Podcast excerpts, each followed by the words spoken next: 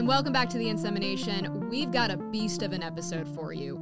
Coming on today is a titan in the advocacy world. We have Dr. Diane Tober, who is a professor of medical anthropology at the University of Alabama. Dr. Tober has received multiple grants. She is an author, and she's been cited in so many different publications and just a wealth of knowledge when it comes to egg donation. And Dr. Tober has been researching egg donation, specifically how egg donors are treated within the United States, side effects, and risks. And please remember that insemination is both visually filmed and recorded. So, if you are a visual learner like myself, the full thing is filmed and put on YouTube for your convenience. And if you have not subscribed to our podcast, please do and drop a rating and a comment. Please also follow me on social media at Laura High Five to make sure that you never miss an insemination beat. And with that, let's get to the episode. And welcome to Insemination, Dr. Diane Tober. How are you doing today? I'm doing well, thanks. How are you? I am so excited to have you on this podcast. I've had an eye on you, eye on your work, and I feel like it is so utterly important to talk about right now, especially in the age of social media when there are so many clinics and cryobanks recruiting donors on social media without any context. And so I'm so excited to kind of go in the weeds with you. Great, thanks. I'm really excited to be here. So before we get started, I just want my, all of my listeners to kind of, uh, I, I kind of want you to flex a little bit. I'd like for you to sort of share your caliber, um, because hey, we love a woman in science. That is That's something right. we we certainly appreciate. So first, I would love to talk about um, your background, where because you have received multiple, several grants supporting your research, and I'd love for you to kind of go into that. Yeah, well, the, the, the largest grant that I received and the most significant grant that I received was the one from the National Science Foundation. Mhm.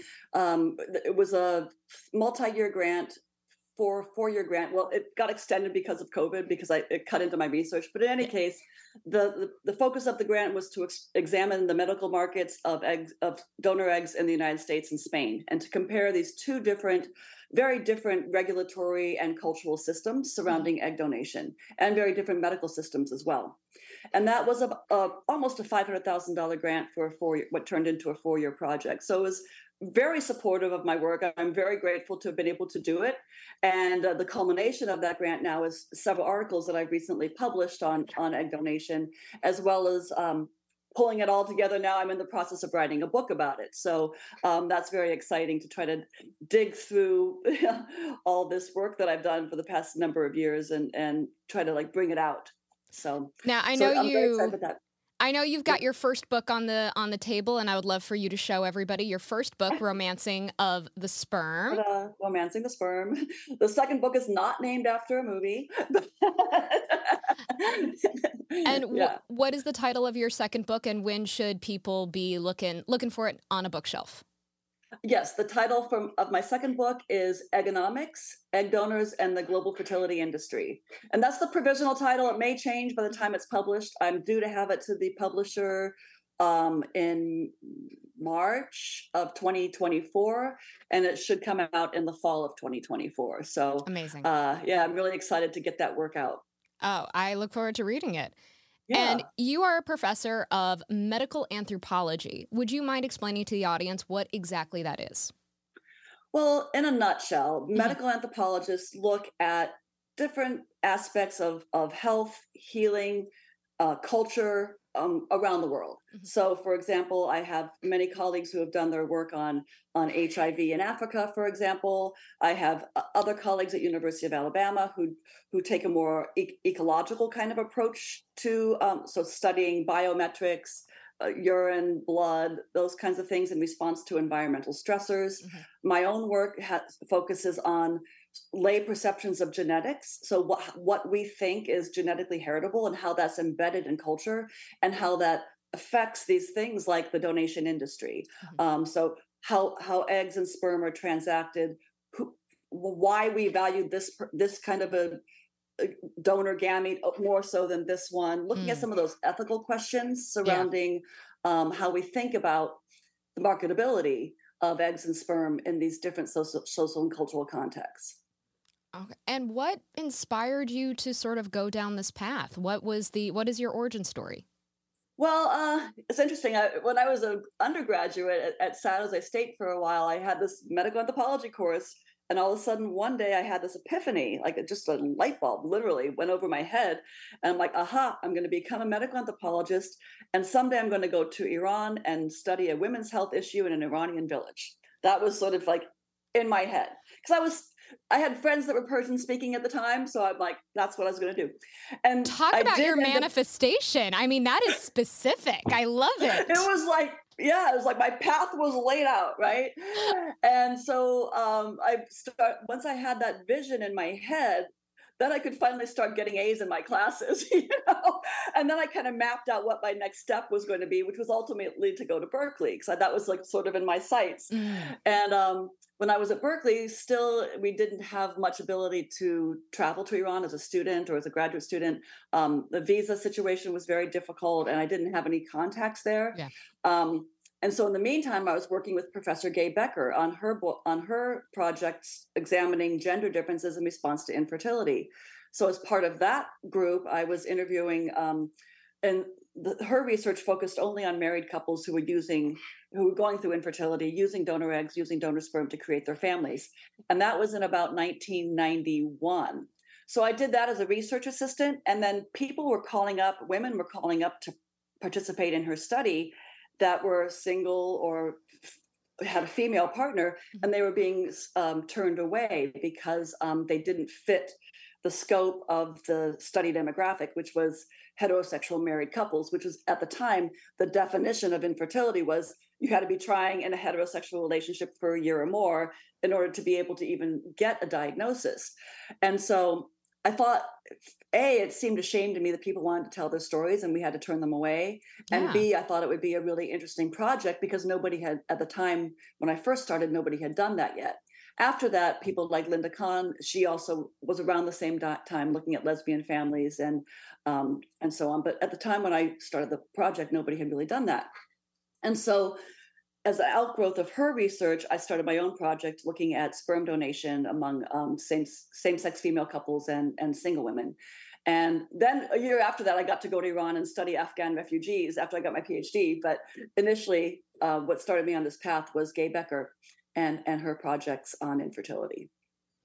Amazing. And why? And I and I and I and so kind of going back to your to your studies um because you know specifically like right now you're studying egg donation in spain and the united states. Mm-hmm, correct. Why those two countries? I mean I, I know that you live in the united states but but specifically why those two? Well one of the things that so i had a number of spanish colleagues and one of them came up to me at one of the conferences nancy konvalinka and um, we started chatting and she had seen i had done a, a I had done a sort of long, well, a short clip of my my film that I was working on, The Perfect Donor, mm-hmm. and um, it's still in post production. I'm still trying to fundraise to finish it, but yo, I'm pitching my documentary as well. I totally hear how that goes. It's tough. Yeah, yeah. I have a 20 minute clip that I was showing at the conference, and so she came back up to me afterwards, and we started talking, and I started realizing how different the landscape was in Spain from the mm-hmm. United States. And then I, the following year, in about 2015, I went to a medical conference in Spain. I was invited to go present some of my work on egg donation there. And in talking with some of the, the professionals there in the medical community and also in the anthropological community, it started dawning on me that the Spanish system is very, very different than the US system. Mm-hmm. And it would make an interesting cultural comparison, not only to look at how we logically think about these two different systems and very, based in very different sort of philosophical, ethical mm-hmm. um, frameworks, but also one of the burning questions I had is is egg donor care better in a more regulated system compared to an unregulated system or underregulated system like we have in the United States? Or is it different? And if so, how is it different? And how do women's decisions within these two different structures um, vary according to the, the cultural and medical and regulatory context? In what way is Spain better regulated or more regulated than the United States? Yeah. I will now Spain is a anonymous donor only, which like as a donor conceived person, I do not support. But exactly. I, I would love to know what what do you what do you mean by a, a more regula- regulated country? So as early as 1988, the Spanish Fertility Society and, and the Spanish, you know, legal system, uh, legislators kind of came together and they realized, okay, we've got assisted reproduction happening. We're using third-party gametes. How do we regulate this in a way that makes sense?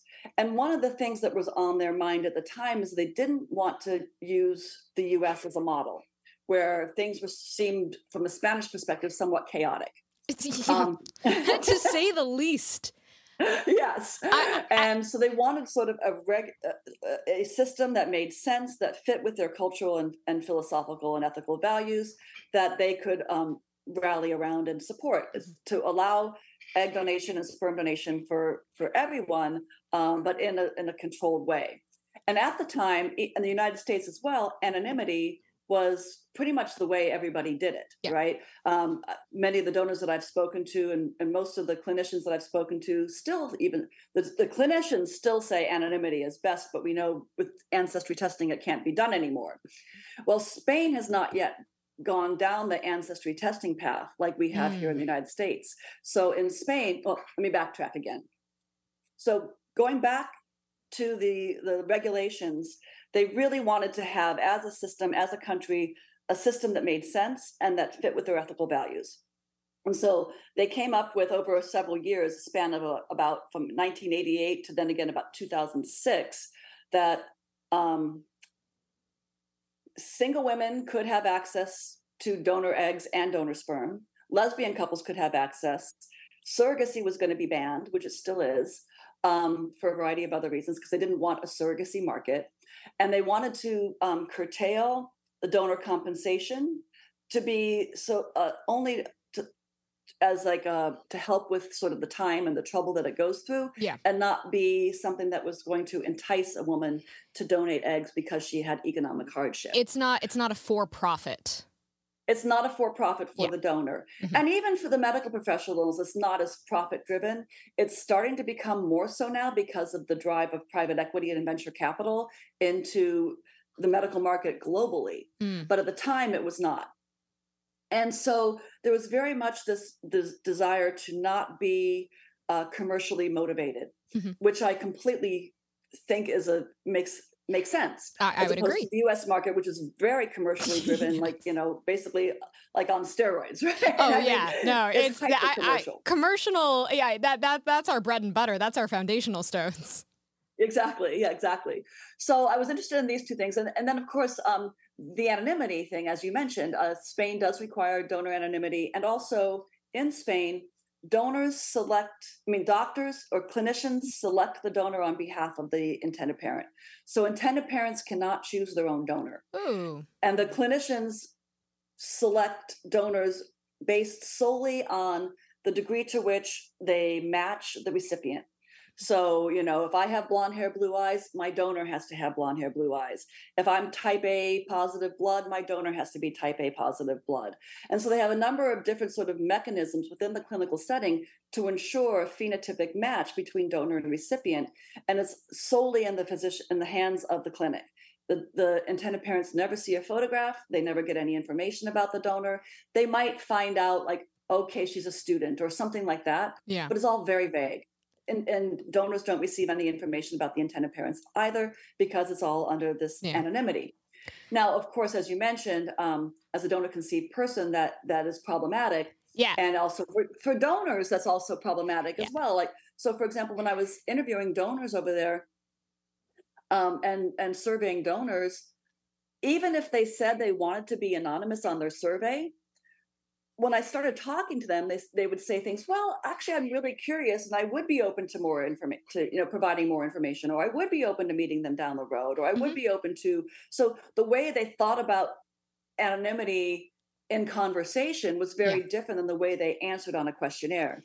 So yeah. I found that very interesting. And then most of the physicians, like the physicians here at the time, um, and even still, um, would say, well, if we get rid of anonymity, we're not going to have any more donors and in fact, what my my data shows is that you might lose about five to ten percent, but not enough that's going to significantly impact, no. um, you know, your ability to to to still have an industry, so to speak. And so, um, and it, so I, that, And I also no no, and I I also very much I, I very much believe that you will actually get the right donors. Right.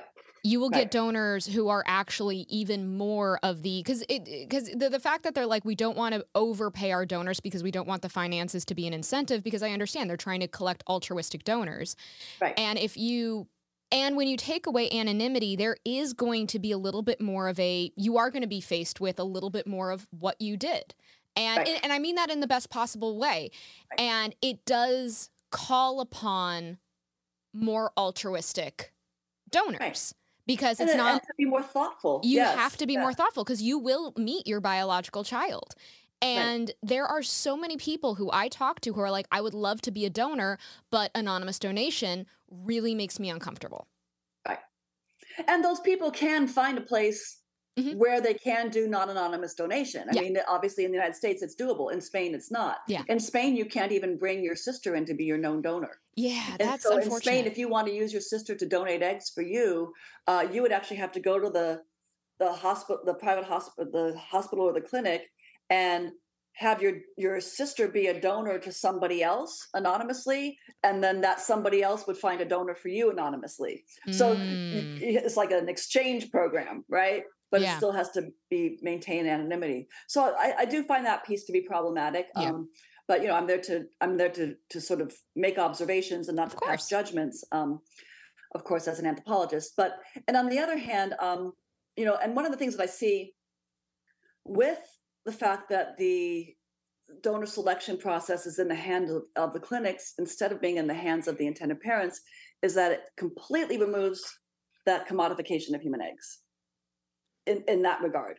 So when you have intended parents that are saying, "Oh, I want somebody who has, you know, a Harvard education, who plays volleyball, who has blue eyes," and they're willing to pay more for that, right? Mm. Um, you can't do that in Spain. And so when you have the the intended parents as the selectors, they're consumers. And then the eggs and the donor become a product that they're paying for rather than um, an, a, donation that's going to help them, you know, it, it becomes something different. And so, um, and this is something I'll be talking about in my book exactly how, how this consumer consumerism in the American market yeah, really drives a tiered market in human eggs, where some people are, are considered to have more reproductive value than others.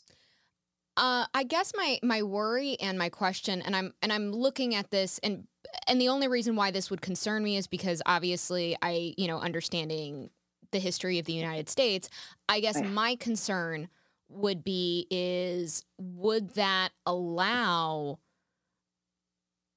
agencies eh, to be partnering recipient parents and donors with, I would say, more malicious eugenic intents?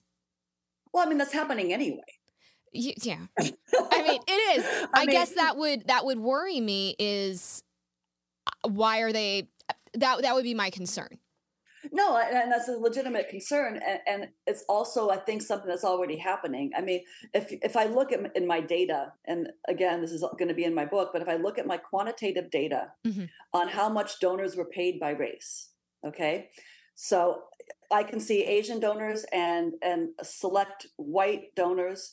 Their highest compensation is like in my in my data is about fifty sixty thousand dollars. The highest I've heard is two hundred and fifty thousand dollars for one cycle with a Chinese American donor at MIT. Right. Wow. And if you look at, for example, Hispanic and Black donors, their highest paid cycles are, are about twelve thousand dollars. So there's a huge gap a huge pay gap between the highest paid of uh, Black and Hispanic donors compared to white and Asian donors, which already represents some of the discrepancies we have in, in compensation for other aspects of you know work in, in the United States. And so you do see these these eugenic kinds of things happening yeah. anyway. And if I look at the the median compensation, the average compensation, the average compensation for Black and Hispanic and donors is between like seven to eight thousand, whereas the average compensation for white and um, and um, Asian donors in my study is about ten to twelve thousand. So you, I don't have equal representative samples of all groups, mm-hmm. but it does show you some trends of um, some of the concerns that you know we see how these kinds of of um, structures operate in the society, and egg donation sort of magnifies yeah all the things that are already problematic regarding equity. Well, I also think it's harder it's I would assume it's a lot harder for you to to get equal representation because when it comes to black donors there are not many. And which why? is and because why? they're not being compensated. they're not being enticed to the same degree as, you know, you see all the time advertisements, you know, Asian donor needed fifty thousand dollars, blah blah blah, or higher. Mm-hmm. How how often have you seen, you know, black donor needed a hundred thousand dollars? You don't see it, mm-hmm. you know, and so there's no equity in terms. Not, not that that's a good thing in either case, but you know what I'm saying is that you don't yeah. see um, the enticements to recruit donors the same for those groups as you do for these groups. And then, of course, African American women and Hispanic women who want donors yeah. who look like them have a harder time, you know, finding donors because they're not being incentivized to the same degree as other donors are to be recruited into the industry in the first place. Then also for especially for Black women, there's, you know, um, and rightfully so, a long history of um, problems within the medical system of experiencing racism in the medical system. Well, and especially so when, when, we talk about to a medical procedure, yeah. you know, it's there could be some legitimate concerns about even entering into that system as a patient. Absolutely. So, well, especially yeah. when we go into like the history of gynecology or anything. Right. I mean, we we have entered into you know the fifth circle of hell when we come to the history right. of Black women and this particular um, uh, medical industry. Um, and it's also what one of the observations that I've seen is the fertility industry in terms of the doctors is it is primarily a white industry. It is run right. by white doctors. You go to an ASRM conference, um, for anybody who doesn't know what that is, yeah. ASRM is the American Society of Reproductive Medicine. They constitute yeah. the guidelines for the clinics and, and banks to follow, not regulations guidelines, yeah. so they are optional. But you go to an ASRM conference and you're going to look around and you're be like, oh, there's not a lot of diversity. I see a lot of mayonnaise. It is exactly. not a welcoming environment to anyone of color. In fact, last year, I believe, because I've gone the last four, four or five years, and last year was one of the first times. Last year and the year before. The year before, I went to a reproductive justice uh, working group at the ASRM, but it wasn't sort of a public mm-hmm. group. Mm-hmm. It wasn't part of the. It was you know there were you know predominantly black physicians and so on in this reproductive justice group, and they were trying to sort through you know why is it so hard to find a black egg donor, for example, mm-hmm. or sperm donor. Um, and so they were raising some of those concerns two years ago. So at this last ASRM meeting in um, 2022, October 2022, mm-hmm. uh, was the first time that I have seen anyone speak about reproductive justice in the context of an ASRM meeting. And that was Valerie Montgomery Rice, a physician who gave the plenary congress at the ASRM. And I was very, very pleasantly, obviously, um, surprised that, like, oh, finally. But then again, like, well, reproductive justice has been talked been, been talked about for decades and now it's finally 2023 but at least there's a platform for the, having these kinds of discussions about you know yeah. race and medicine and justice so well, um, it was very inspiring to see see her her plenary congress uh, lecture I, I I agree. It is it is good that we're taking these steps. I do think that unfortunately, it's because ASRM's hand is sort of being forced due to genetic testing. Because there's uh, been so much that has been unveiled in the last five ten years. Because yeah we i mean we're only at 17% of the united states population has taken a commercial dna test and look what we've already found right right yeah and I, I do think that it is asrm trying very hard to go oh shit let's get ahead of it which uh-huh. i think they need to do I, I think that they there is way more steps and they should go way farther than what they're doing but i do think it is because their their hand is getting forced in my personal well, opinion well, and especially when it comes to donor conception, you know, there was the uh, was it the Donor Conceived Council and the Right to Know groups are starting to really push the ASRM mm-hmm. to um, address issues surrounding, you know, open identity donation, Yes. the Colorado bill, which people were very upset about. Some people were very upset about, but some people were overjoyed about that. Um, you know, to uh, Yeah. that essentially banned um, anonymous donation in the state of Colorado. That was last year, and so I think the industry is seeing these social changes taking place, driven by donor conceived people, Yeah. and they're saying, "Oh." We need to do something about this. So, you know, I was part of that group that uh, the stakeholders meeting in Los Angeles that we had prior to the ASRM conference and then the conference and and so on and and now the ASRM has actually got a committee to look at um, donor anonymity and um, and open identity and to start to explore these issues including the the perceptions of the, the, um, including donor conceived people which uh, which is great. Um, Right. I will I will say um, they they need to step it up a little bit because well right now we we we aren't even in like an amuse bouche territory. We're sort of like still talking about the menu, and it's like Right. guys like. Uh, I'm I'm sort of I'm I'm getting a little tired, I would say, of the industry referring to us as angry DCP, and it's like, oh, that's a little gaslighty, guys. Thank you so much. You know, Right. you know, it's not like we're dying or anything. right right well yeah i mean that is true the, the more needs to be done Yeah. and the the door is opening somewhat it's like here when it needs to be here right Yeah. so at least these conversations are st- are starting to take place i i can imagine I, one would be justly uh, annoyed by being labeled angry anything especially Yeah. you know and even if somebody was angry well they have the right to be angry We have the we have very good reason to be angry. I believe that anger is actually the understandable response given what many of us have gone through and discovered. But I would love to bring us uh, back to egg donation because a big reason why I specifically wanted to have you on was Yes. as somebody who operates so much on social media, uh, specifically on TikTok, I see consistently all the time cryobanks and clinics recruiting donors and they're Yes. doing little dancy videos and showing like sell your eggs buy a prada bag or literally um, you know pay for your spring break with donations uh, Right. by being a donor. And i see this consistently and i see 15 year old girls going like oh my god i'm going to do this when i'm older. Um, and there's no context. It's so i mean sugar coated isn't even the correct word. It's just Right. To me it is just flat out misleading of what being a donor and i hate the word donor because you're getting compensated extraordinarily well in the united states Yeah, But- but, I actually have a, a pushback on that please because because in medical language, donor and recipient only mean the, the body that's coming from versus the body that is going to. Mhm. So you can it doesn't have the same lay meaning as altruistic, you know, like as we have in in in, in sort of our lay language of meaning altruistic or philanthropic. Yeah. So donor in the medical context is like just the person something's coming from, whether it's blood, s- sperm, eggs, bone marrow, whatever. And so how I like to think about it is actually is compensated or paid donation versus unpaid donation. Mm, So I still think that that the the term donation works when you think about it in terms of how things are medically defined.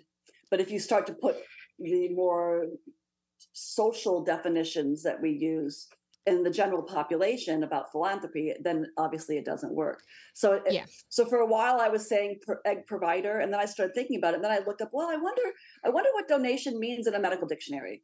And so then I kind of came back to like, okay, well, I'm going to talk about it this way as compensated or paid donation as Mm. opposed to, um, yeah.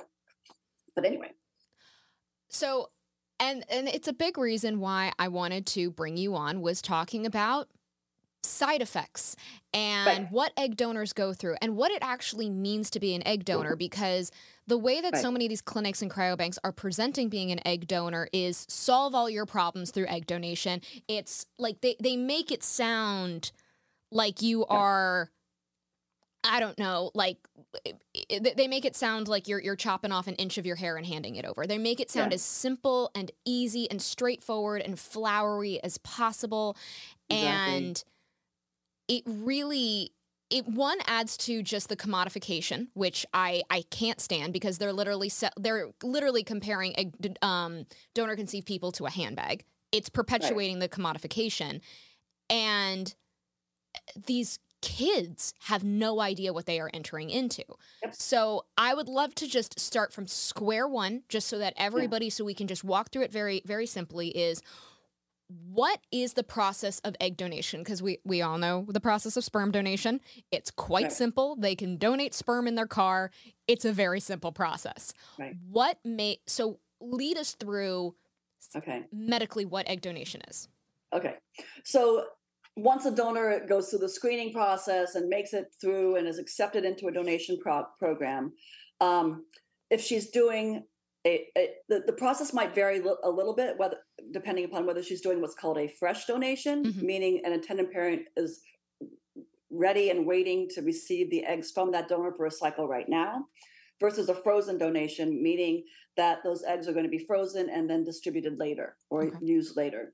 So if you're doing a fresh donation and you have to sync your cycle with the cycle of an intended mother or, or a gestational surrogate, as is often the case too, you first start off on birth control pills to sync the, the two cycles so that you can match up when each individual will be ovulating so that when the embryo transfer goes, the recipient is ready to receive it, right? Mhm. In terms of her body. So after you do the birth control pills for, I think it's usually about uh, two, uh, uh, several weeks, then you will start on hormone injections. And you'll be giving injections to yourself daily. So there's a daily hormone injection, and what those hormones do. So normally in a given month, you ovulate and one egg goes through, right? But your ovaries contain what's called follicles. So each ovary has a bunch of follicles, right? And they the number of follicles vary from month to month. They vary uh, from woman to woman, and they vary throughout your age. Once you hit menopause, you don't have anymore, right?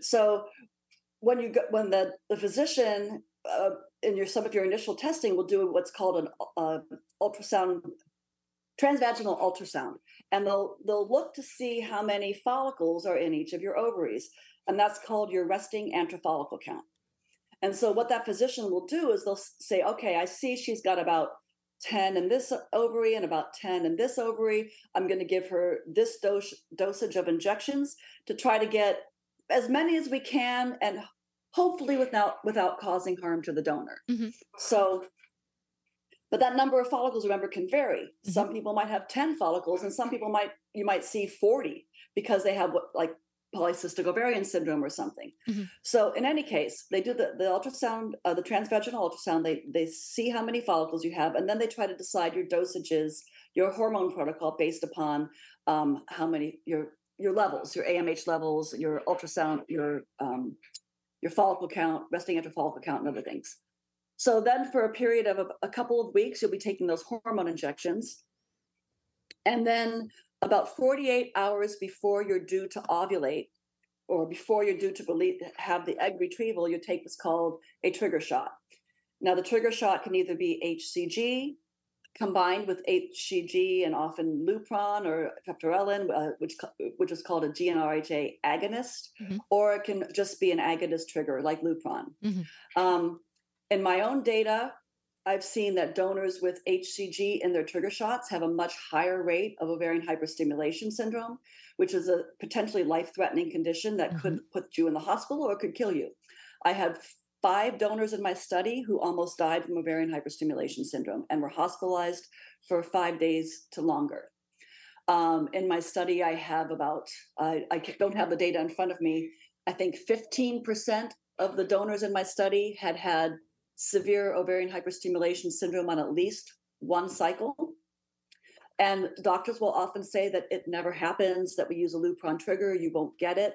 But if you have a high number of eggs, In like your most recent eggs- article, you uh, interviewed 420 egg donors, and 289 of the respondents had um, were overstimulated. no, not that. It wasn't the 289. It was a portion of that 289. Hold on. Let's see, where's the article? So 26% had moderate OHSS on one cycle or more, 45% had none, 9% had severe on one cycle or more, and 1.8% had um, uh, critical, which meant they were hospitalized. Mhm. So, um, and then I broke it down in this graph by by trigger type and and and number of eggs produced, and I can see that donors that produced greater than 20 eggs per cycle were at a much higher risk of OHSS than donors who had fewer eggs per cycle. Um, and that risk was increased if they had any HCG in the trigger.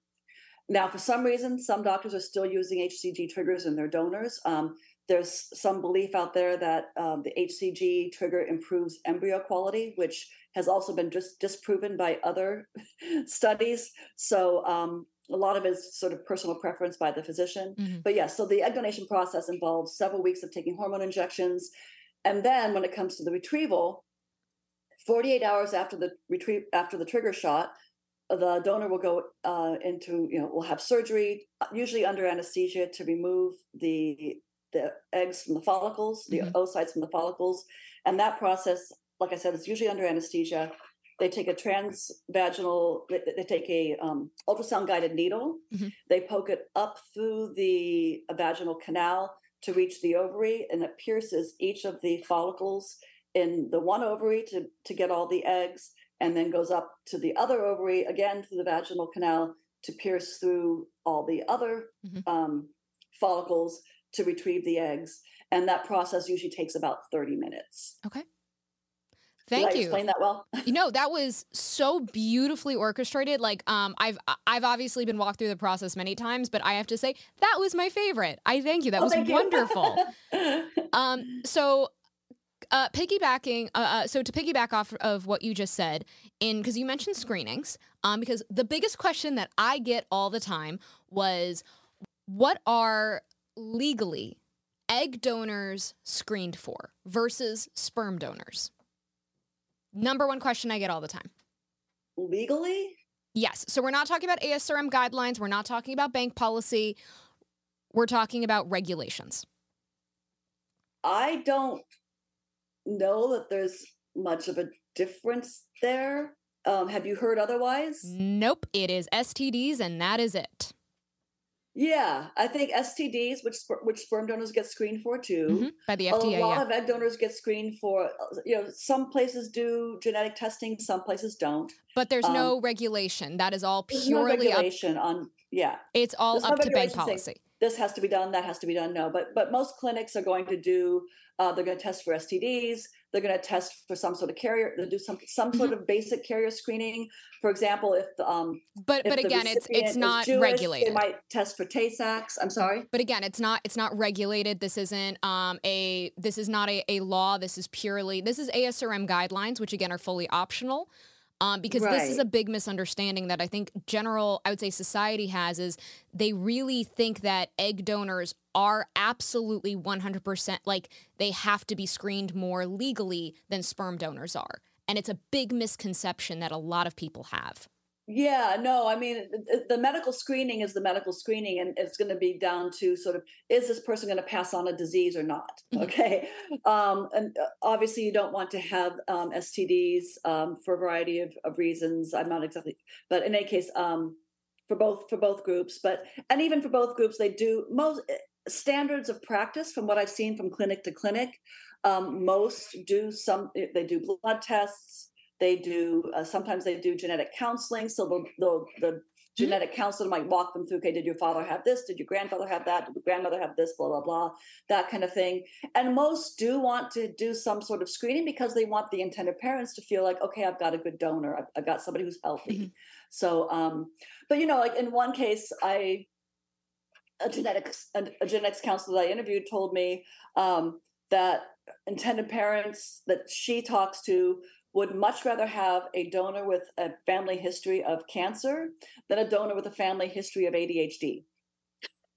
Because cancer is something that's going to happen down the road that maybe there'll be a cure for, whereas ADHD is going to be something that you have to deal with as a parent. Okay. so I don't really that, know how to unpack that one. All right. Exactly. Exactly. Uh, all right. one of the very interesting, you know, um, you know, and especially when you look at sort of neurodivergence and, yeah. and, ADHD is part of neurodivergence, there's a lot of, of people with ADHD that have a lot of skills that do really good things in the world. So it's yeah. really interesting to me that, that that is considered to be more problematic than than you know cancer, cancer? which is lethal. But okay. in any case, yeah. All right. Um, That's interesting. As somebody yeah. who is currently in the process of uh, getting an ADHD diagnosis, thank you so much, recipient parent. Well, I yeah. lovely to yeah, know that. I, I, I, supposedly have ADHD too, so go figure. Yeah. You know? okay. Yeah, sure, it was a pain in the ass for my parents, but here I am on your podcast. But here you are, you know, changing the game and doing incredible research. Um, right. Okay, so then so then if we so uh, basically again we're sort of just mapping out i'm going to say like the egg donor plane for everybody right. so there's no regulations in terms of donor screening which may which means that it's going to be inconsistent depending exactly. like you go to one clinic one cryobank they're going to they're each going to do different things um right. my next question would be how much i know that you're certainly doing this but i would say beyond yourself how much research has been done on short term and long term side effects of being an egg donor? Not much. I think, and, and, I think uh, th- there's a handful. Uh, I what's her? Um, trying to figure out people's names. I think Kawwass. I can't. I don't know how to pronounce her last name. K a w a s s. She did a survey on egg donors. Um, let me see. I'm Googling her right now. Ah, da, da, da, Jennifer Kawwass did a survey on egg donors. Oh gosh, I can't believe these things aren't the t- uh, at the top of my head. You're doing great. You are you are nailing it. I I don't expect everybody to have all of this stuff on that. I have my notes out right now okay. Are you like, kidding me? Normally I would have this like boom off the top of my head, but here I, now I have to look up my own um, my own articles to find out who I cited. I love that. Okay, K A W A S S.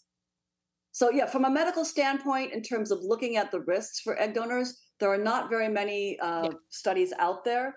Um, one study by Jennifer Kawwass looks at trends and outcomes for donor oocytes in the United States from 2000 to 2010.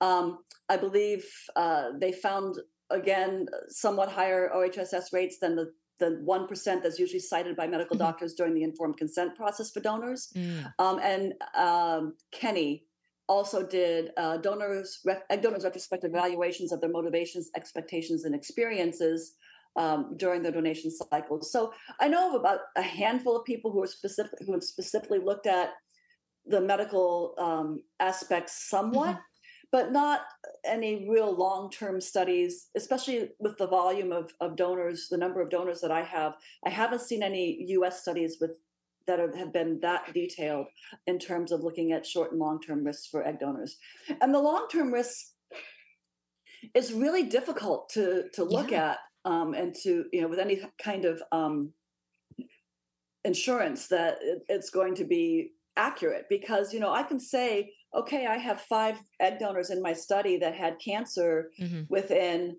three you know one to ten years post donation well yeah. one year post donation that is a little suspicious yeah um, but 10 years they, who's to say they wouldn't have had yeah. that cancer anyway um, I can say, for example, one of the donors in my study, actually somebody I interviewed for my my my film as well. She donated three times, starting at age 26, and shortly during her third cycle, or she discovered she had um, a growth on her cervix. And then after her third cycle, um, she about a year after she fought, she didn't have medical insurance. So she didn't go to the doctor right away, but then she started bleeding. And she discovered finally by going to the doctor that she had cervical cancer. And that was within a year. She was diagnosed within about a year, year and a half of having been an egg donor. And um, and the strange thing about her cervical cancer was that her own doctor told her that that specific kind of cancer would only be found in an 80 year old, and even then it's extremely rare. So her own doctor told her that he thought that the hormones that she had taken as an egg donor contributed to her cervical cancer.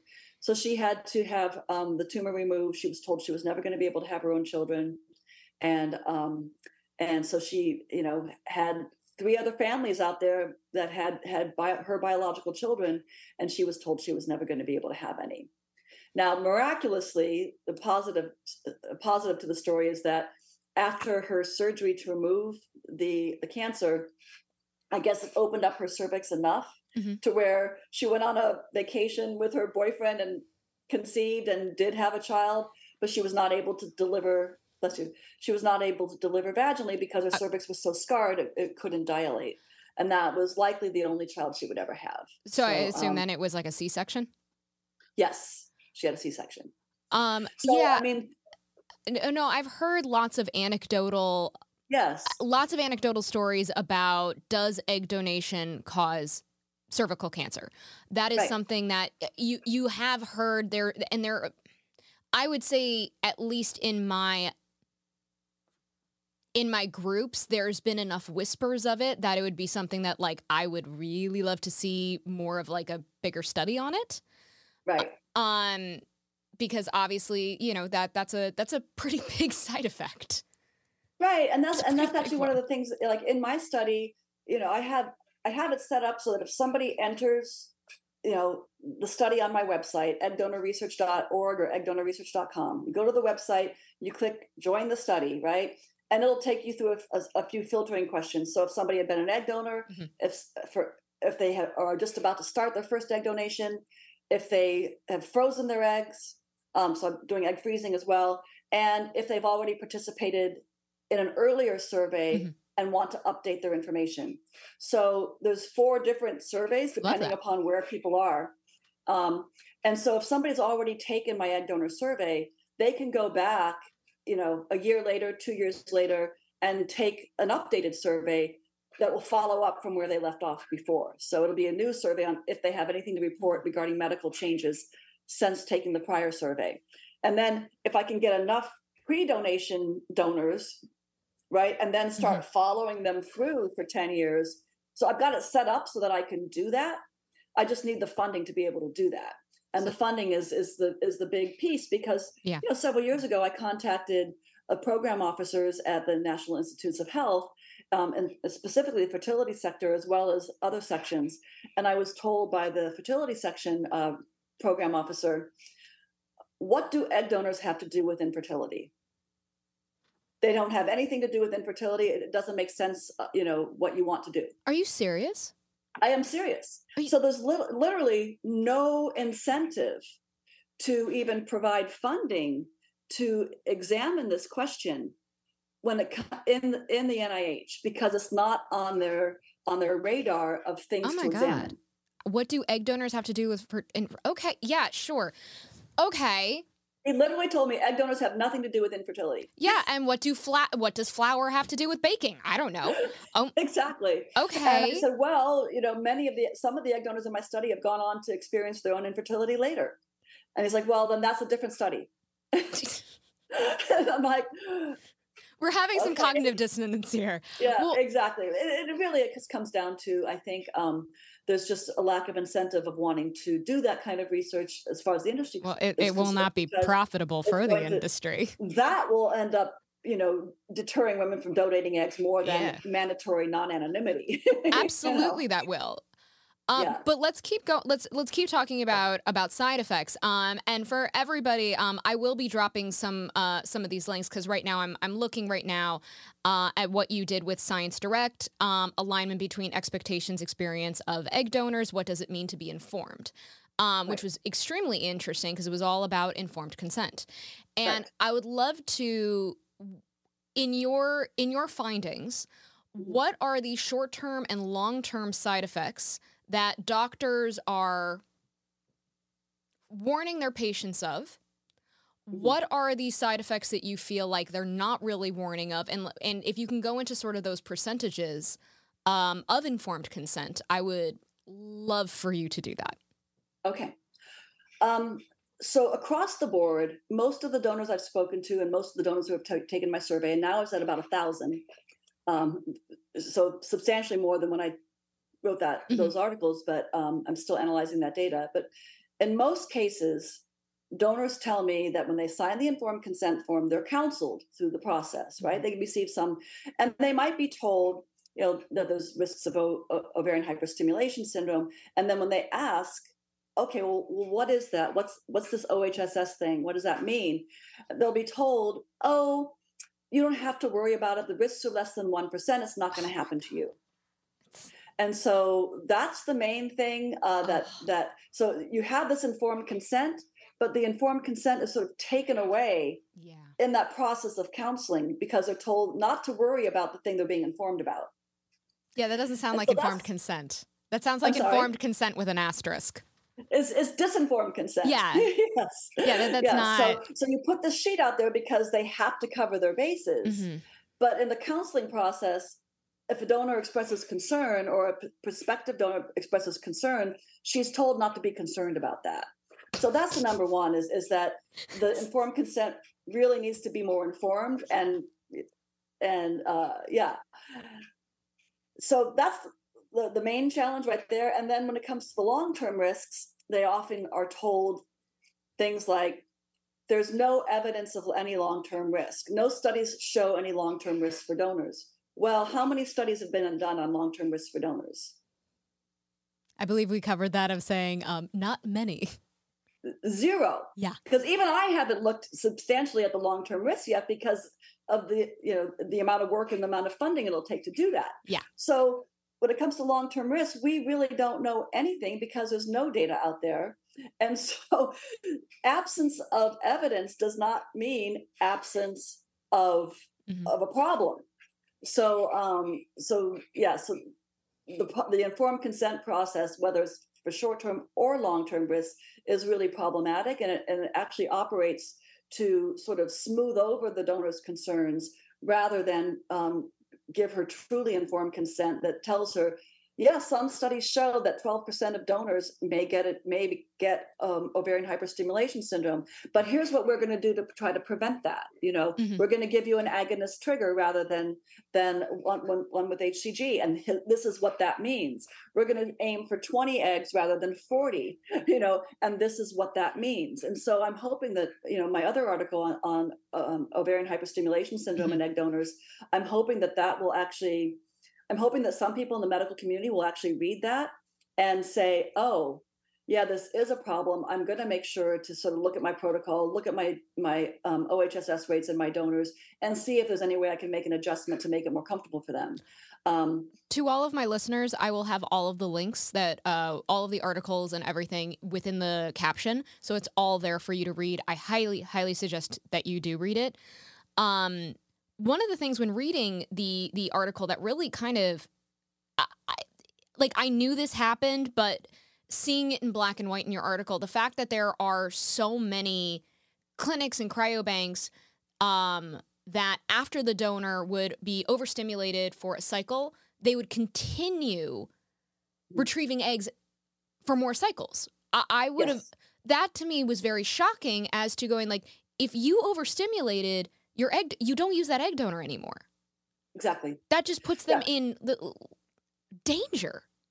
Well, yeah, and my data shows in that OHSS article, it shows that if you had uh, OHSS one time, moderate or, or higher, you are 35%, you have a 35% more likelihood of having severe OHS again.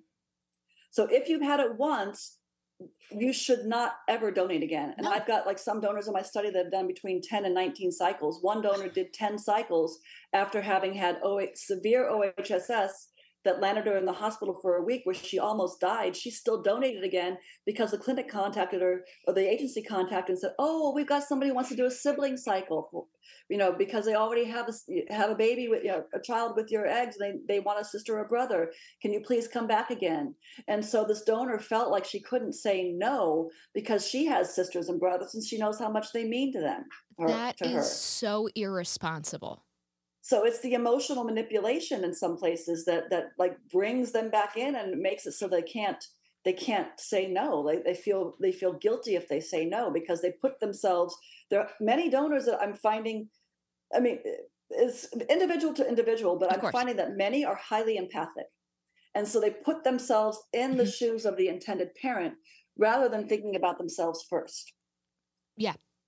And so and and the industry supports that empathy and they they feed the empathy rather than um, saying oh you know you need to take care of yourself first. Yeah. And that's one of the things that i see happening um, is and it starts from the moment of recruitment all the way through subsequent cycles you know the moment of recruitment the donor is being told oh this is such a great thing you're doing for somebody else you know. Oh this is a win-win you're helping somebody but you know you're getting some help with your student loan debt at the mm-hmm. same time or whatever you know. Um, and they flash all those like you're talking about the tiktok ads earlier buy a purse go on vacation. Yeah. And the data I was just analyzing for my book, rarely do US donors use much of the compensation that they receive for things like um, handbags or vacations or luxury items. The majority of the donors in, in, in the United States use the compensation for debt student loan debt, credit card debt, tuition debt. Very rarely is it for anything superfluous like like anything like a car or or you know like I said, a purse or things like that. And then it kind of goes into there. There's again, I have like ten thousand questions right now, but and it also to me, it's so you're preying upon people because as as you certainly well know, you have these clinics and cryobanks go set up pop up tents. Yeah. At these college campuses where they know these kids are. I mean, I understand they're 18 years old, but I'm sorry, that's still a kid. I had one donor that she started looking into it at 16. So the, um, she's probably one of your TikTok people that you're talking about, and finally donated at 17 with her mom's permission. Are you serious? Mm-hmm. 17. She's not even old enough to make to sign a legal contract yet. Oh my god. How is a 17 year old able to to make that decision? Yeah. Oh my god. Yeah. It's it, like to me, it's just predatory, and uh, you know, for me, I I refer to it's egg poaching, which you know it is. It's it's yeah, poached egg. It's a poached egg, and you are Actually, egg, you, one, one, of the one of the chapters in my book is called poached. So yeah, yes, but um, but yeah, and then that, and that's another thing I see with the Spanish system that that I fully agree with that we do not have here in the Spanish system by law. They cannot make have any advertisements. A clinic, an egg bank cannot have any advertisements with a dollar amount in there. Good. And they are absolutely prohibited from recruiting on college campuses. they can't have advertisements at college campuses or any of it. That is speaking. Oh, that is a game changer right there. Yep. Oh my yep. god, that is that is that is that is a dream right there. Yep. Yep. Now, the main mechanism of recruiting in Spain is you know a donor comes in she finds out about it and then she brings her friends mm. and she might get a mm. little incentive like a little bonus for bringing her friends for each the friend that she brings in so there's a little there's not always you know perfect. we're not 100% perfect but it's i will say it is better right. that is a lot better i would prefer oh oh my god but that is yeah that's yeah. Oh, that's so much better. And I would love to see legislation like that pass here. No college campus advertisements no college campus visits yeah. and and no money associated with the advertisements. I think those would be three key things. And then you would shift the ground mm-hmm. as to you know in terms of who's donating and and and how and what brings them to the table so to speak. Um yeah. Well speaking of hyperstimulation. Yeah. Um in your findings because we we talked about how many of your you know in your in your group um have been overstimulated are other countries having similar statistics? Where are you finding like similar like you know you have this percentage of donors getting overstimulated in the united states. Is it um is there an equivalent finding in spain or wherever else you have done your studies? Well that is a, a challenge to get that information because okay. in most other countries nobody's tracking it either. Um, in spain i believe they're tracking it. In spain they do have a registry. The registry is to track the the number of live births per donor and mm-hmm. the number of cycles per donor. But not to connect donor and offspring obviously. Mm-hmm. but um but in any case from from my own observations in spain i'm seeing lower stimulation than here. Okay. Um i did see one retrieval of, with a donor who had been stimulated to produce 48 eggs um, in one cycle which is quite high uh, I wasn't able to follow up with her afterwards to find out if she was okay, um, unfortunately, because I really would have liked to have been able to follow up with her. But for the most part, you know, from the clinical, like, uh, so in Spain, I was able, I was given access in the clinic um, they would just send me their donors, and I was very grateful to have. Um, you know, a couple clinics had an office set up for me that I was able to sort of the donors would come into me, eh, you know, and talk to me, and and and, and that's a different kind of filtering system than yeah. than the way I recruited donors uh, in the U.S. sample. So potentially. Uh, I was it, it, could be that the clinics I was working in had better practices mm-hmm. because if you have better practices, you're not going to be feel challenged by somebody coming in and observing your practices, right? Um, but in any case, so most of the clinics that I was involved with in Spain, I did see more more conservative. I did see happier donors. Okay. So I didn't get as many complaint donors that had uh, complained about problems post donation. Okay. There might have been out of 127, there might have been a handful but um, so and they do they, they do use a lower they do use different protocols there but again in spain i think and here as well um, i think this the, the shift away from private clinics to um, private equity funded venture capitalist backed clinics is causing a shift in business practices within the clinic mm-hmm. to be more on okay we we need more eggs because more eggs equals more dollars or more euros as the case may be so i think that the the egg freezing and the shift towards um, private equity vc backed mm-hmm. clinics. Where you're getting these large global groups is really having an impact on clinical practice that's sort of my hypothesis that i'm working right now as i'm working through this this book but um, just is what I see. But also in Spain, they reported the national averages, I think in 2020, mm-hmm. of uh, eggs produced per cycle is 16.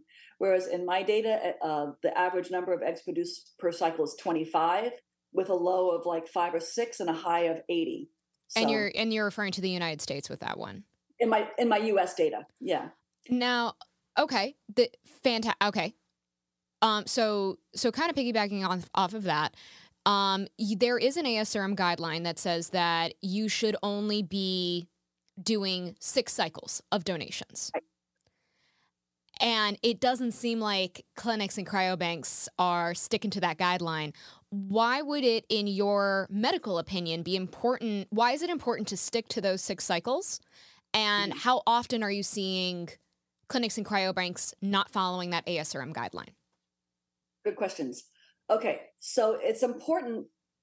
Every cycle you do is exposure to risk. So, yeah, you might be able to get away with it 19 times, like one of the donors in my study did 19 times. You might be able to, but you don't know what the long term ramifications are going to be or even the short term ramifications.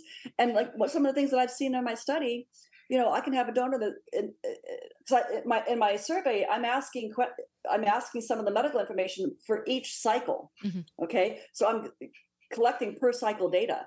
So she might have had no problem cycles one, two, three, four, and five, and then all of a sudden cycle six gets hyperstimulated, gets ovarian torsion, has to have an ovary removed, you know, or what have you, and, and has a, a huge problem. So every single cycle, you're setting your risk factor all over again and there's some there's some possibility and i allude to this in the ohss article that your body that a person's body after doing repeat cycles like that might be becoming more sensitive to the medications potentially or something mm. and be at increased risk with each cycle that they do so six cycles seems to be sort of what the asrm is saying in terms of you know potential unknown risks um, and then also the concerns are consanguinity you know with egg donors or sperm donors not having too many offspring from a single donor that might meet and end up you know having a relationship which is obviously a huge concern for donor conceived people. We would like to turn down that banjo music. Thank you so much. Yeah. Um, and then your second question was medically number of cycles uh, my was how often are you seeing clinics and banks ah. go past that asrm guideline of six cycles only? Right. Um, i see some clinics you know, this is again this is coming from the donor side from the mm-hmm. donor's perspective but also i've talked to a, lot, a number of professionals and so on as well. So some clinics adhere pretty well to that guideline. Okay. Um, they might push for a seventh cycle for a sibling cycle, for example. But mm. most of the ASRM, you know, branded whatever clinics are kind of sticking to that guideline. pretty much. But I do see a substantial number of donors. And again, oh, I have the data right here. Hold on a second. I do see a substantial number of donors doing beyond the 6 Mhm. So I can actually pull up my chapter that I'm working on Well, right now. also in the United States, there isn't a like donor registry, so you can have a donor go to one clinic, and maybe that clinic will do six cycles, but then they can hop to the other. Exactly. So, um, so average number of cycles that I have in my data is uh, 3.3 for U.S. donors, but the range is one to one to 19. Um, do I have how many have gone? 19. Oh, it's in the other article. Sorry. so, but I do, but I do have again a lot of donors that that that, that do that seven, seven, eight, nine, ten, up to nineteen cycles. And um, is it widespread practice? Uh, probably more widespread than we would like. Um, obviously, f- um, from the clinical standpoint, screening a donor is expensive. Yeah. They have to do all the blood tests. They have to, you know, it's labor intensive. It's, it's expensive, and so the the more they can use a donor to repeat, Mhm. um, the less she costs up front, right? If you cancel somebody out at cycle six and start all over again with somebody else, you have to do, you know, more screening and so on. So if you can maximize the number of don- donations out of a single donor, you're going to save yourself uh, money uh, on the one hand, and also, like you just were saying, um, donors who, because there's no registry, a donor who's done six cycles Mhm. can easily jump to another agency, jump to another clinic, Mhm. and nobody's going to necessarily know how many she's done. Now, from the donors I've spoken to, that has been on the rare side. Mhm. More common is them feeling like either addicted to the process and nobody stops them, Mm. or um, or being sort of not coerced, but being sort of guided to doing another cycle because oh, you know, they have that guideline, but it doesn't really mean anything. so that's kind of what I've been hearing. Yeah. And then um I mean again following up thank you. And and following up on um eggs retrieved. Um because you were talking about the difference that you were saying that y- you noticed that in the United States they were retrieving more eggs per cycle and in Spain less eggs per um Right. Is there an ASRM guideline um talking about how many eggs should be retrieved per cycle or does ASRM not have a guideline referring to that? ASRM does not have a guideline referring to that as far as I know. Okay. However, back in what was it, 20 something, 2006, I think it was, in California, when California was uh, grappling with this idea of um, of using eggs for research. Mhm. Uh, the California Institute for Regenerative Medicine, there was a huge, um, uh, it's in the Ins- Institute of Medicine reports. In this report, when they're talking about getting donor eggs for research purposes, um, and one of the things was you can't compensate donors for the re- for research eggs at the time. Now, unfortunately, you can. And another guideline in another um, thing that was mentioned in that report was donor cycles uh, cycles in which a donor produces greater than 20 eggs should be canceled due to inc- in, for safety for the donor. So the some of the guidelines that are out there that's been spoken to using data have said that if a person's producing greater than 20 eggs the cancel should be cycled. Uh, the cycle should be canceled not the cancel should be cycled. Um, and my own data with egg donors also points to increased risk when, once you hit over that 20 mark so um, And it's an increased risk for overstimulation? yes Okay. Um and why why do you think in your findings are more eggs getting retrieved in the United States versus Spain? Is it a difference in drugs? Is it a dosage in drugs? What what Well- is do you think is causing that? Well, first of all, I need to clarify: we don't have, as far as I can tell, any any center that's that's collecting that data Okay. on number. So it's not a national statistic; it's my own data that Understand. love love that love that little asterisk. Yeah, I believe SART, the Society for Assisted Reproduction, Reproduction and Technology, might collect some of that eggs per Mhm. cycle data uh, from their from cl- participating clinics. But even as a researcher and an ASRM member myself, I, I am not able to access i have not been able to access that data. Okay. So i don't know national averages what it is. However um, to answer that question i think one of the made one of the big things behind egg quantity has to do with this changing practices surrounding um, because of vitrification because of egg freezing capabilities. Mhm. so now with egg banks for example you can you have the capacity to split up batches of eggs freeze them and distribute distribute them around the world right? So um and for example there's again from my book there's one um nobody's going to need to buy it because i i'm covering it all here. But in any case buy, buy the book place where I- everybody buy the book next fall. but in any case, uh, we can do another one of these when when it comes out. perfect i'd love that um, so in any case, um, that would be I excellent exactly. I went to this one one egg agency bank that works hand in hand with a clinic in Los Angeles, Mhm. and I interviewed um, the, this woman there. I'll call her Lucy, and I interviewed her for my documentary actually, but I'm using part of it in, in the book. And she talked about how they had this one donor that just produced 78 eggs, and I'm like, wow, that's a lot of eggs. She's like, oh yeah, it was like a home run for us. And what we did is is we you know package them up and we put them in the egg bank. We, we sell you know batches of five to three sets of intended parents fresh. We put the rest in the egg bank and we, we can sell those batches of five later.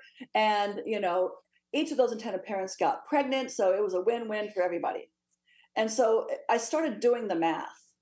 Okay, if you have a one-to-one donation and that egg donor is getting paid $7,500 to give all of her eggs to one intended parent, the clinic or egg bank or what have the clinic is making about, you know, say the, the parent, the intended parents are paying say $20,000 for that one cycle with that one egg donor, she's making 7,500. However, what does an intended parent need with 78 eggs, right? They don't. Uh, they maybe need 10, you know, to get a few good embryos. So with this frozen egg bank kind of model, what you can do is that intended parent can get whatever eggs they need to make an embryo. But if you break the eggs up into these batches of five, you can sell each batch of five for $14,000. So rather than a clinic making $20,000 off of one donor, they're paying 7,500, you have a, a clinic that can take 78 eggs divided, divided by five, which is how many batches? Sell each of those for $14,000 and you could potentially make 200,000 off of a single donor rather than 20,000. So the model that the, the business model that comes with vitrification expands the, the profit potential exponentially compared to fresh donation. And I think that both in Spain and the United States, but particularly in the United States, I see that have, have hap- happened a lot with the donors in my study. In Spain, I see it less so, although there are some. There is one clinic in particular in Spain where other Spanish clinics are kind of critiquing them Mm. because they know they know that since this clinic went into this public you know or into this private equity kind of Mhm. funded practice that their clinical practices have changed. So in spain i see more critique of that kind of a business model than i do here in the united states where it's becoming more standard. Although in spain also their model for oocyte distribution is the clinic owns the eggs not the intended parent.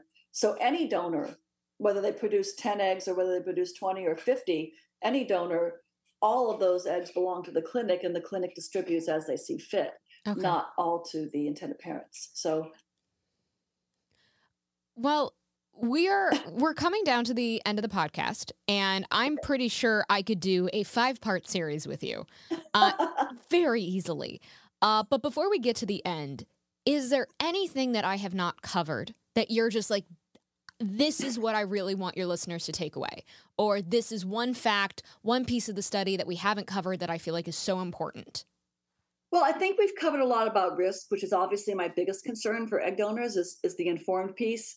And one of the things um, I think is really important for anybody considering egg donation to think about is that, and to have to be aware of, is that any egg bank, agency, clinic what have you. Sure, some are great, some are not so great, but their interests are not necessarily always aligned with your interests. Mm. And so even if you're it's your first time, you don't want to be a bother to the clinic. You don't want to ask too many questions because you're afraid you're going to get rejected, et cetera, et cetera. A lot of young women have told me I was afraid to push back because I didn't want to get mm-hmm. rejected. Okay. Well, if you get rejected for pushing back, that means you did the right thing for yourself. Yes. And so anybody who's considering egg donation, whether they're 15 on TikTok or whether they're 25, ask a lot of questions don't don't expect that you're going to get the answer the correct answers you will get the answers that you want to hear mm. and then continue to do the research and then decide if it's going to be the right decision for you because um, is really going to have your best interests at heart like you will and if you're finding that people are not answering your questions then that's a sign that that's not a that's not an agency or a clinic or an egg bank that you want to work with i Another- love this answer so much Thank I you. love it. And not only do your own research, but maybe you should read um, uh, Dr. Tober's books. Yes, and articles. Yes. And yeah, my, my articles that you're going to be linking to, they're all open access. Yeah. And and on my website, I haven't got a chance to it yet, but on my website there's going to be there's an our our research tab or a research tab and i have some of my older articles available mm-hmm. on that article on that tab and in that tab i make sort of any of the presentations that i've given like for example at asrm the posters and so on i make those available there and then i give a sort of in a nutshell this is what this study means right? Mm-hmm. so i break it down so somebody can walk away with the takeaway of you know great. two-thirds of egg donors feel uninformed about long-term risks or yes. and one one third feel uninformed about short-term risk or whatever. So you can get that takeaway message broken down for you without having to go through all the the data and the and the the science speak. So i do encourage people to take a look at my websites um, on that regard. Um, and then also personally i mean it seems to me donors tend to be happier when they do one-to-one cycles more so than those bank cycles where it's more it's more anonymous and your mm-hmm. eggs are split up and there tends to be more of a personal touch with one-on-one cycles i can know, imagine one, that. one intended parent to one one egg donor kind of thing um, through a clinic um, and just you know be, try to be informed and, and self-advocate. Oh, and also there's the We Are Egg Donors group. If, if people are considering egg donation, they can also join the, look, look at the We Are Egg Donors Facebook groups and and talk to other donors before making making a decision. And to also add to it, something that I would always encourage egg donors to do, and after you know listening to all of the explanations, especially when it comes to commodification, one simple, if you are interested in egg donation, I highly recommend looking at how the banker clinic advertises and recruits donors. Look at the tactics and yes. ask yourself, does this seem skeevy? Does this seem a little does this seem a little sleazy to you? Mm. Um and yeah. for me, I I do absolutely consider any clinic that recruits donors actively on college campuses. That to me is a, a red flag. There are clinics that do not do that. Yeah. They are harder to find, because they're not going to college campuses. But and they might not pay as much, but yeah. But I would, tr- but when you're thinking about your life, your body, your health, mm-hmm. you you gotta you gotta do that, and it, it is yeah. absolutely it's it's it's worth it because you you would I don't want you to end up as one of uh, Dr. Tober's st- uh, statistics. well, and and to that point, I literally had an agency recruiter tell me that they they go to sorority events on college campuses and they they they schedule them with the sororities to go explain what they do, um, what you know what egg donation means, and um, and to recruit egg donors and to, to, to, sort of gloss over the process. And they'll fi- they'll often find groups of sorority sisters that think, oh, well, we can do this together and it'll be sort of a bonding experience. And so, lady, go to Miami. Go to yeah. Miami. Go, go, go make waffles. That's your bonding right. activity. Like, what? And I know that they do the same thing with frat houses as well. Um, yeah. With sperm donation. Yeah. Oh my God. Well, that that's a.